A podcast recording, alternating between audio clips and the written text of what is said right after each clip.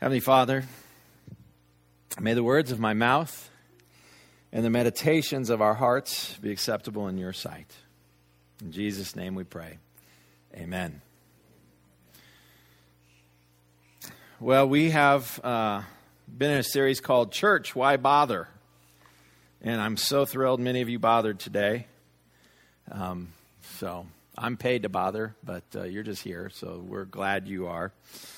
And uh, we've been taking a look at what is the church, what's it for, why is it here, and uh, today is going to be um, a little interesting because one of the th- couple of themes that we see in Scripture run contrary to our culture out here, and this is one of those themes that runs a bit countercultural to us. So. Um, if you stay with me, I think there will be a nice payoff at the end, okay? But you got to stick with me. Now, as we've been looking at the church, uh, I've been talking about this quote from Philip Yancey each week, just beginning with this quote, because it really helps us, I think, orient ourselves to this question as to what is the church and what's it here for, what are we doing. Once we have a vision of the church as participants, we can help it become the kind of place God intended. So, again, I like it because it says preachers do everything in church, right? No, that is not what this says. It says we, as participants, once we get a vision of what God wants the church to look like, can participate, play a role in that happening. And many times we get it backwards, or that's not even backwards, it's not even in there. The idea that the pastor does it all. Um, that's far from a biblical idea, the pastor doing it all. Uh, this is far closer aligned to what the Bible talks about, where God gives the church pastor teachers to equip people for good works.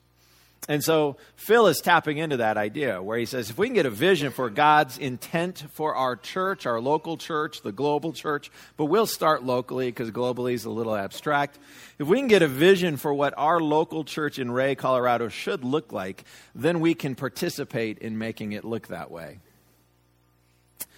Today, we're going to look at a couple of passages, three passages actually, that talk about this notion in Scripture that uh, you don't often find talked about when you talk about the idea of church.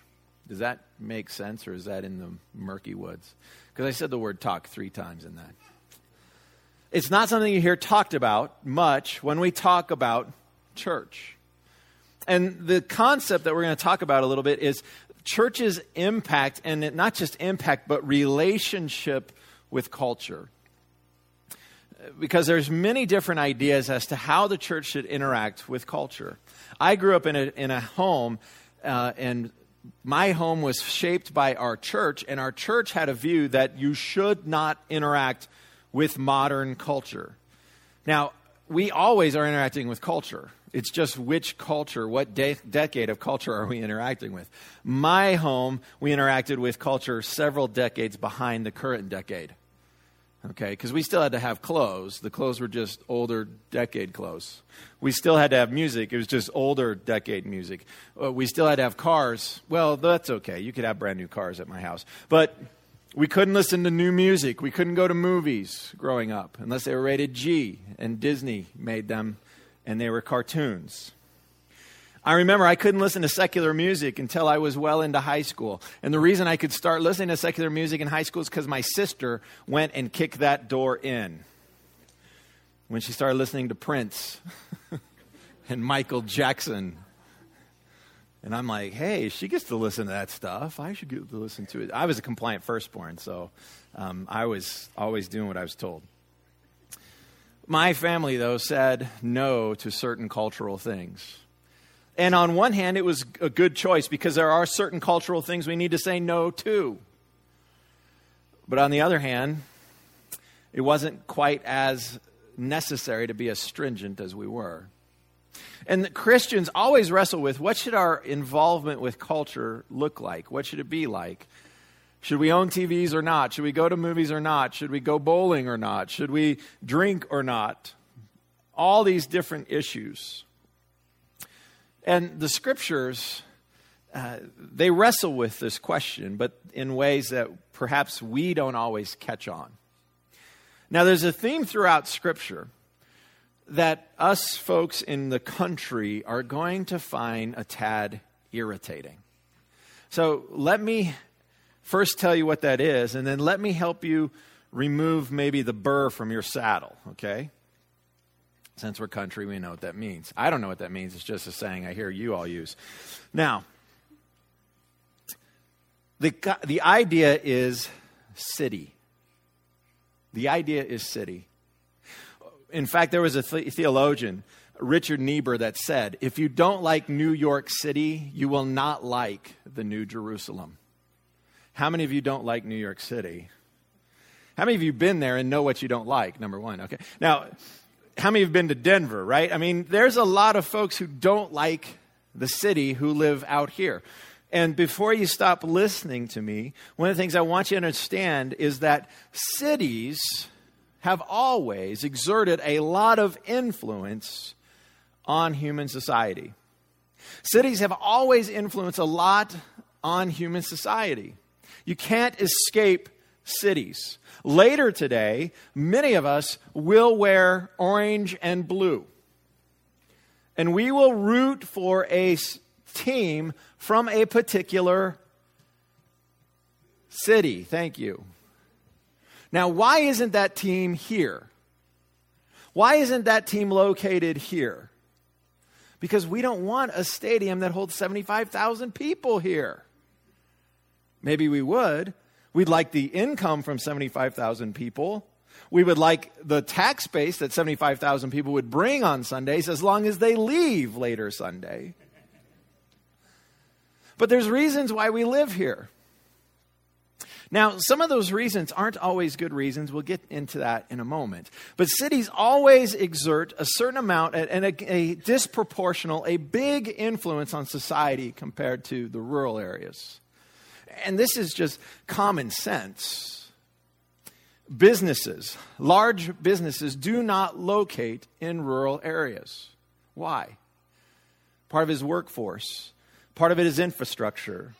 Uh, part of it is the opportunity that cities bring that the rural area doesn't bring. And most of us go, Yay! We don't want them here. We don't want all of the infrastructure here. We don't want all the people here. We don't want all the houses here. We don't want all the, the crime here. We don't want all those problems here. Okay?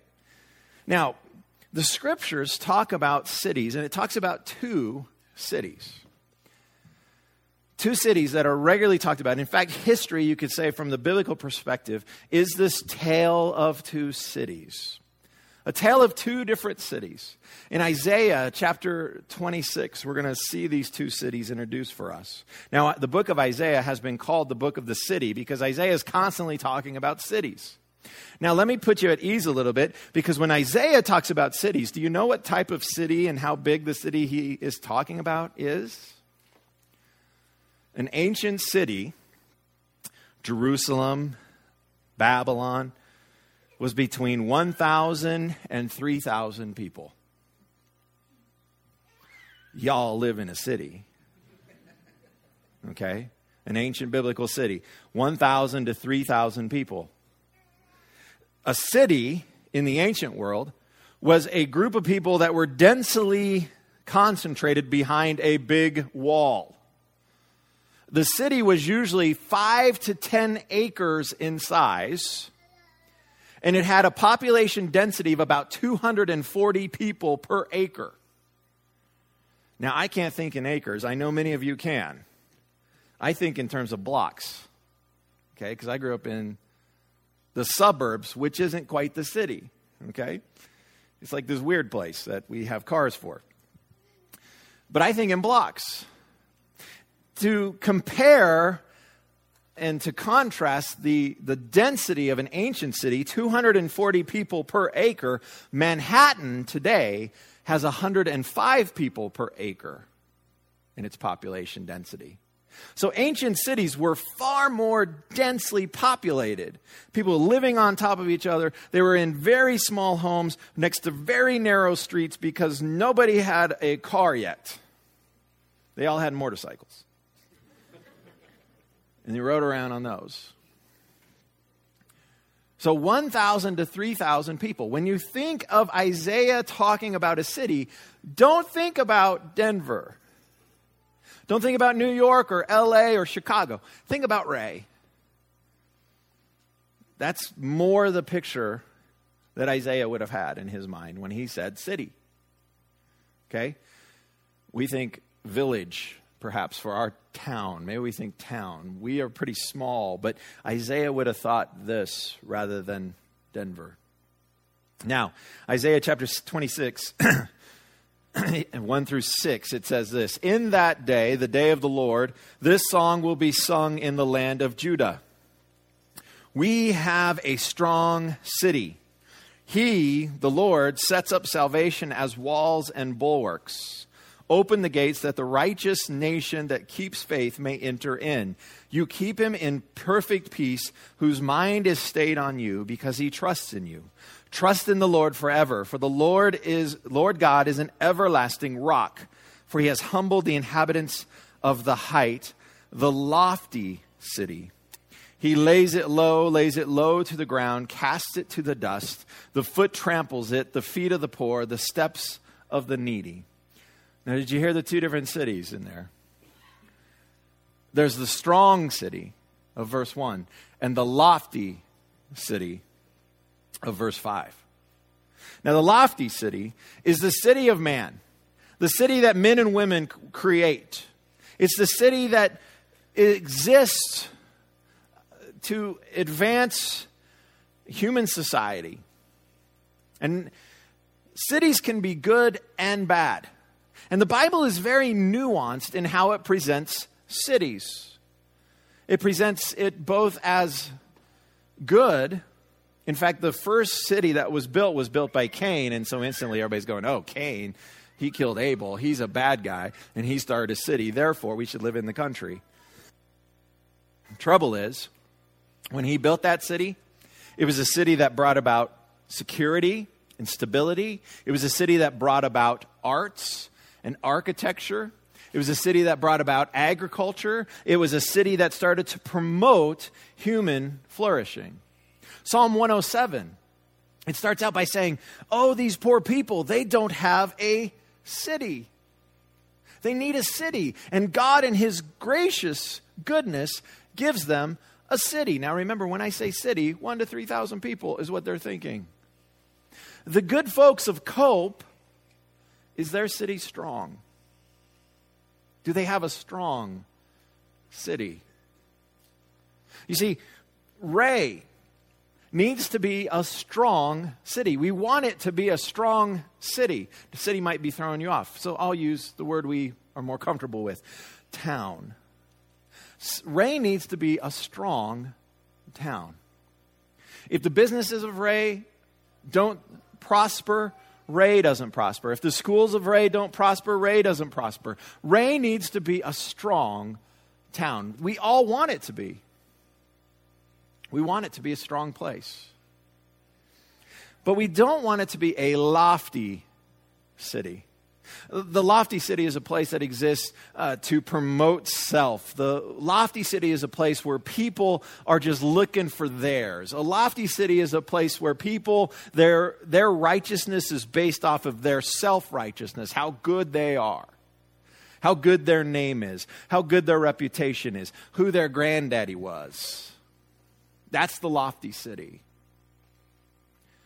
The strong city, in contrast, the strong city is built by God. The strong city is, modern day language, we would say, it is the kingdom of God bursting into this world. The strong city is built on God's salvation. The strong city is a place that people want to be in who humble themselves, who understand that no amount of being good is going to be good enough the strong city is the place of God's righteousness, God's goodness, and there is no oppression or poverty. We'll get into that here in a bit. Now, one of the natural questions you're going to have is where are these cities? Where are these cities that Isaiah is speaking of? Where's the strong city? Where's the lofty city? Well, we can already guess the strong city is probably Jerusalem. It's in Judah. I mean, it sounds biblical too, so let's just say that. And, and the lofty city, that could be any other city in the Bible. But I want to go to what Jesus said about cities real quick. And it's a quick mention of cities that he gives. It's in the middle of his Sermon on the Mount. And I think he's hearkening back to the book of Isaiah. I think he's hearkening back to the Old Testament because that's the Bible he read. And I think when he says these words, you are a city on a hill. You are a city on a hill. I think what he's saying is this is a city that's already here. The strong city's already here. And who is it? It's the people that he described in chapter 4 and chapter 5. It's the people, you know, the Beatitudes, blessed are those. It's these new people of a new kingdom. And their job, your job, if you follow Jesus, is to create this city on a hill. In other words, it is a city that is within the lofty city. Wherever there is a city, there are people who follow Jesus in that city. And their job is to create an alternative city. Their job is to create an alternative society, a different ordering of how things are done in the city, a different ordering of what it looks like to live together as people. Because really, that's what just a city is it's people figuring out how to live together. I think Jesus was building off of another passage, a passage in Jeremiah.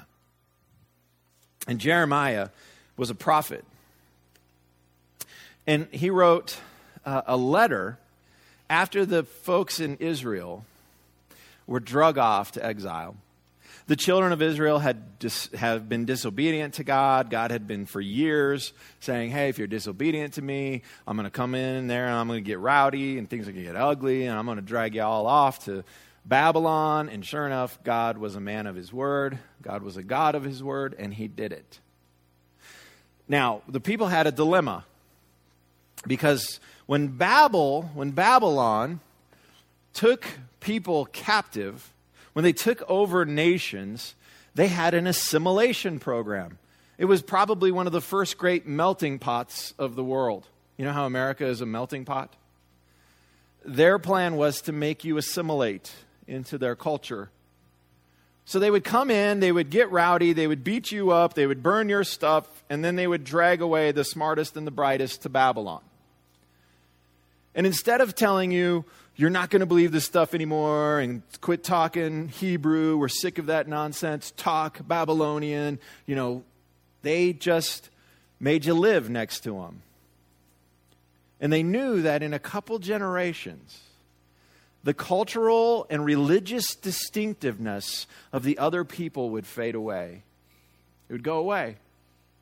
All we got to do is have you live with us, give you some good jobs, give you some prosperity, give you guys a leg up, and you will quit speaking Hebrew. You will quit worshiping your God. You will look like us Babylonians. It was a brilliant plan, and it worked. And so Israel knows this, and they have a dilemma because they've been drug off to Babylon. And they start to, they start to settle outside the city. They start to settle outside the city. They think, you know what, we want to remain Hebrew. We want to me- remain faithful to God. That's what got us in trouble in the first place. Let's gather outside the city. Makes sense?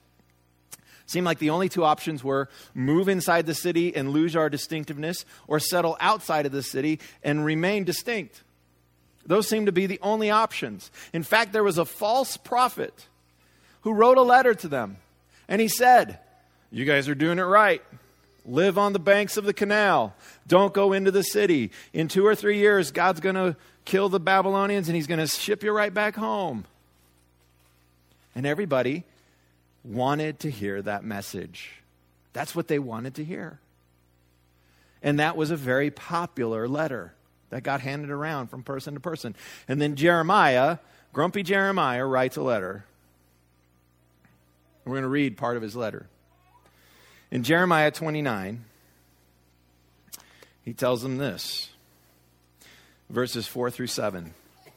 Now, whenever a Bible verse starts this way, look out. Thus says the Lord of hosts. Now, I don't really like how that's translated because we lose part of it. I've always liked how Eugene Peterson renders Lord of hosts, where he says, the Lord of the angel armies. Like when we call the president commander in chief, we're referring to him differently than when we just say the president. We're talking about the guy who can push the button. We're talking about the guy who can command the armies. When the prophets say, Thus says the Lord, you know, the one that's in charge of the angel armies, kind of adds a different flavor to that, doesn't it? Because you're like, oh, yeah, he could come down here and mess everything up if he wants to. He could come and get rowdy. Thus says the Lord of the angel armies, the God of Israel, to all the exiles whom I have sent into exile. Who sent them? God. You know, the Lord of the angel armies from Jerusalem to Babylon, build houses and live in them, plant gardens and eat their produce, take wives and have sons and daughters, take wives for your sons and give your daughters in marriage, that they may bear sons and daughters. Multiply there and do not decrease. But seek the welfare of the city where I have sent you into exile, and pray to the Lord on its behalf, for in its welfare you will find your welfare. For in its welfare you will find your welfare. What's God saying? He's saying, gang, you're going to be here a while. So build some homes, plant some gardens. In fact, those babies that you have now, they're going to be a marrying age before you're out of here. You're going to have grandkids before you're out of here. Many of you will die here. That's what he's saying. So build some homes. Move into the city. But then he basically tells them three things move into the city, increase, remain distinct. Remain distinct. And then pray and work for the welfare of the city. Three things God tells the exiles to do move into the city, remain distinct, and pray and work for the welfare of the city. That's what they did. That's what the book of Daniel's about. Shadrach, Meshach, and Abednego. They served the king as teenagers. And they remained distinct. They remained Jewish. They remained faithful to their beliefs and their practices. That was what they were supposed to do. It's interesting because America is the great melting pot. And my family, uh, I have strayed far from the roots of my family. Most of you probably have as well. The name Wynkoop, which I have anglicized, somebody along the way anglicized the name, is Dutch. And it's probably best pronounced Vinkoop. And it means a maker or seller of wine. I would rather have that job a lot of days. Those guys do pretty good for themselves. And they're the life of the party wherever they go. The maker and seller of wine. And every single Wynkoop that you run into in America is a direct descendant of one Vinkoop. His name is Cornelius. And Cornelius Vinkoop was from Gelderland. And he spoke Dutch. He's from the Netherlands, Gelderland. And he moved here in the early 1600s. And he had many kids. He had many sons. And you can trace the Wynkoop genealogy through the Dutch Reformed Church of America and through the baptismal records. Now, just so you know, I'm not Dutch Reformed. I've never been to a Dutch Reformed church in my life. I don't know what Dutch Reformed is. Why? Because we assimilated. We quit speaking Dutch at some point. We quit being Dutch. The only thing we still have that's Dutch about us is we're cheap. It's the only thing. It's the only part of us is still Dutch. My dad is a CP, well, not, he's an accountant, you know. So that's the only Dutch part about us. You know that saying, let's go Dutch, right? That's me. We assimilated. And today you hear this in America regularly. You know, if they're going to move here, they need to speak English. If they're going to move here, they need to pay taxes. If they're going to move here, they got to do it this way. And that is the pressure of a dominant culture on assimilating people. And that's the exact same pressure that the Jews were under to assimilate into Babylon. And they chose not to, they resisted. Now, they had Bible reasons to resist. They had God's word that told them to resist. Now, that doesn't mean that they didn't learn Babylonian because you don't even know Shadrach, Meshach, and Abednego's Hebrew names. None of you know their Hebrew names. All we know them as is Shadrach, Meshach, and Abednego. They're Babylonian names. They assimilated. They spoke Babylonian, but they also spoke Hebrew. They had Babylonian jobs in the Babylonian government, but they remained faithful to Yahweh. They remained obedient to Yahweh. This is God's game plan, I believe, for the church. The church is supposed to be a city on a hill. The church is supposed to create the strong city inside the lofty city. And the church is supposed to move into the city, participate in the life of the city, in the arts, in the culture, in the government, in the leadership,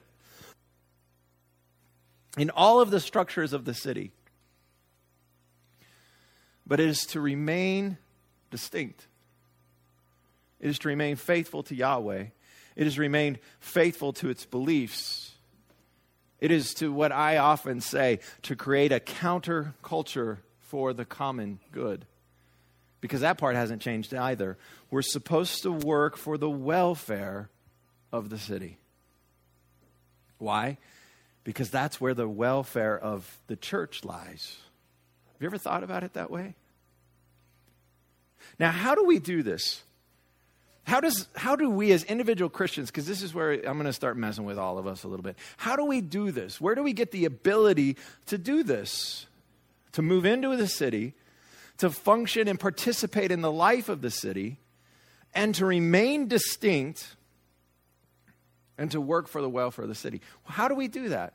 What does this look like? And a great question to ask of all of ourselves at this point is why are you here? Why are you here in Wray, Colorado? Why are you here in Yuma County? Now, some of you, the answer is, I just got stuck here, like my kids. That would be their answer. I'm just stuck here. Because as soon as I graduate, I'm out of here. It's our second or third largest export, children. They leave. When we say that the, the, the children are the future of our church, no. The children we're growing up in this local church are probably not the future of this particular church. They're the future of somebody's church.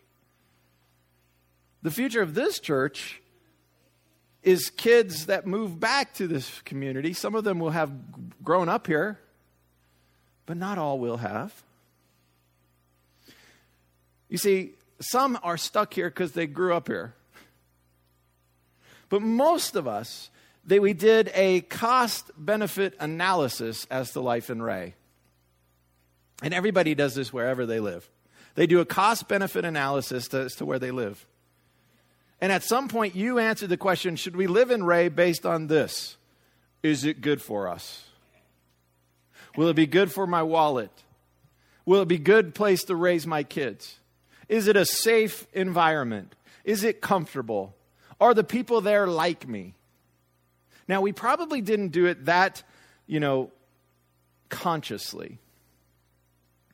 But I've had enough conversations with enough people to know that one of the driving factors in living in Wray is it ain't the city.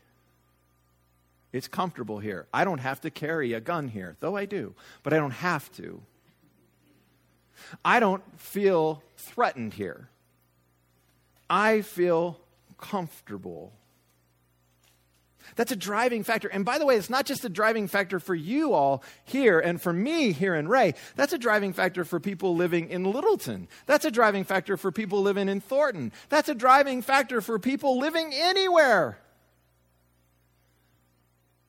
They've decided at some level, except for those who are just stuck in extreme poverty, they've decided this is the best place to live and work and raise my family. But what's the gospel question? What's the gospel question of why you're here? Is Jesus just about your safety and comfort and 401k and your wallet, and your bank account? You see, which is worse news? To find out that you're broke tomorrow or to find out God doesn't exist tomorrow? Which is worse? What is it that the gospel asks?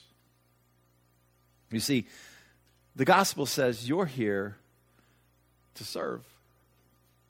That's the only way we can move into this city and remain distinct and work for its prosperity without us falling into the trap of the city eating us alive, of being here just for us of being here for us and what it brings us.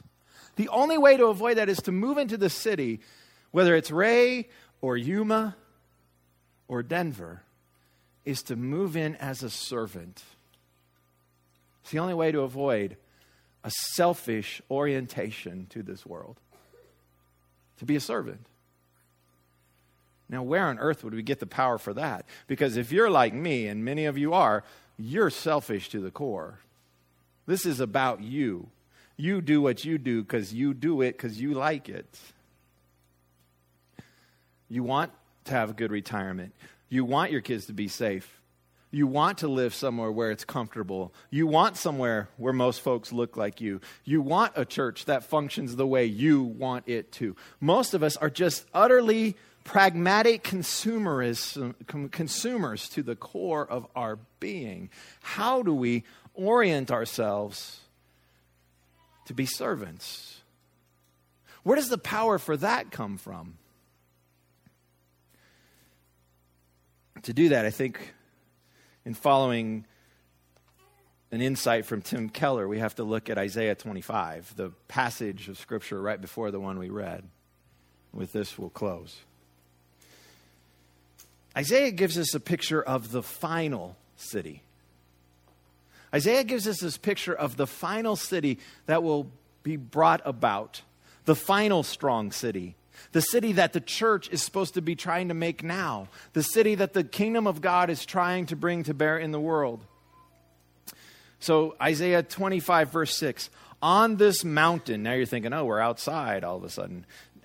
Jerusalem was on a mountain, and when you read about the mountain of the Lord, it's referring to the city of Jerusalem regularly, is what's going on there.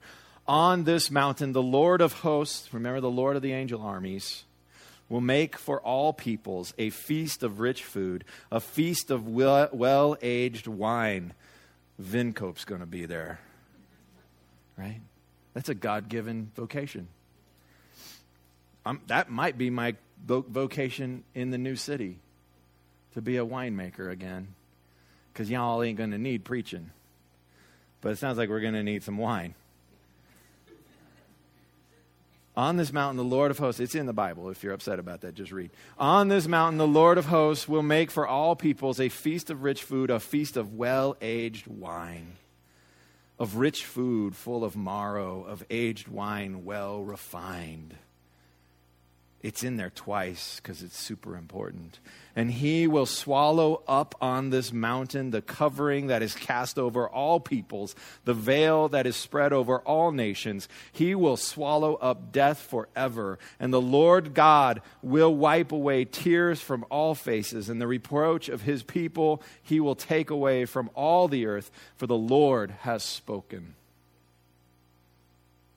Does that sound like a city worth living in? That sound like a city? It didn't say anything about nine to five. You go to a job you hate, working for the weekends. This sounds like one big long weekend. Rich food, well aged wine, no troubles, a God who wipes away tears. You know, who wipes away tears? Moms wipe away tears, don't they? Dads just go, suck it up, buttercup, you know. what are you crying about? What's the problem? Nobody ever cries in this family. You know, but moms, they walk over, and moms, they get in your face, and they grab you, and they wipe your tears. This is not an abstraction. The writer could have said, and people won't cry anymore. God will make it really a nice place. He could have said it a number of ways, but the writer chose by the Holy Spirit, and the Holy Spirit said, Print it, that's good Bible. They decided to say, God Himself will wipe your tears. That's this town I want to live in. This is the picture of the final city. And how is this city created? It's created by God removing the veil, the covering, the shroud of death over the nations. And that's something he already did. We celebrated it earlier at communion. Jesus Christ removed the shroud, he swallowed up death in victory. So, how do we move into the city and do this? You see, when you Christians move into the city, they don't try to take it back for God. When they move into a city, they live like Jesus lives. And how did Jesus live? He said, My life for yours, my rights for your rights, my life for your life. Jesus came and he served us. And you and I, when we move into the city, we move in to serve the city. My life for your life. I believe this is the only way God prospers a church. I believe this is the way that God prospers his people is when we live out the gospel as Jesus, serving the community we're in. So, quick application. This coming Saturday, we have Second Saturdays. The motto, creating a counterculture for the common good. If you sense that this city is eating you alive and you are buying too much into the upper meta narrative of the culture that I'm here for myself and I'm here for my wallet and I'm here for my comfort and I'm here because. And if you need to escape that meta narrative, and Lord knows we all do, and the reason I know that is because nobody is coming here to church saying, How come you guys are different? What makes this place different? Then go to Second Saturdays and serve. Is that asking a lot of you? It's asking you to be like Christ. So, yeah, I guess that's asking a lot. But which narrative are we going to buy? That of the lofty city or that of the strong city? The lofty says, Your life for mine, your comfort for my comfort. The strong city says, My life for yours. Let us pray. Heavenly Father, I pray that uh, you would help us to be this type of city a city on a hill, a city that draws people to it. And, and even if they don't agree with us or believe in the gospel, we live it out in such a way that they go, Man, I wish it was true. And then perhaps as the Holy Spirit works in their lives, they come to believe it as true. May we be a signpost for the city of Wray and Yuma County. A place where people come and ask, why do you live your lives the way you do? Why do you serve the way you serve? Why do you live like Jesus? And we can say, because of Jesus and what he's done for us. Holy Spirit, make it so. And now may the Lord bless you and keep you. May the Lord turn his face towards you and give you peace. May the Lord smile upon you and be gracious to you. Your life for theirs. Just like your master, just like the Lord of the angel armies who chose death so you and I could have life. Amen.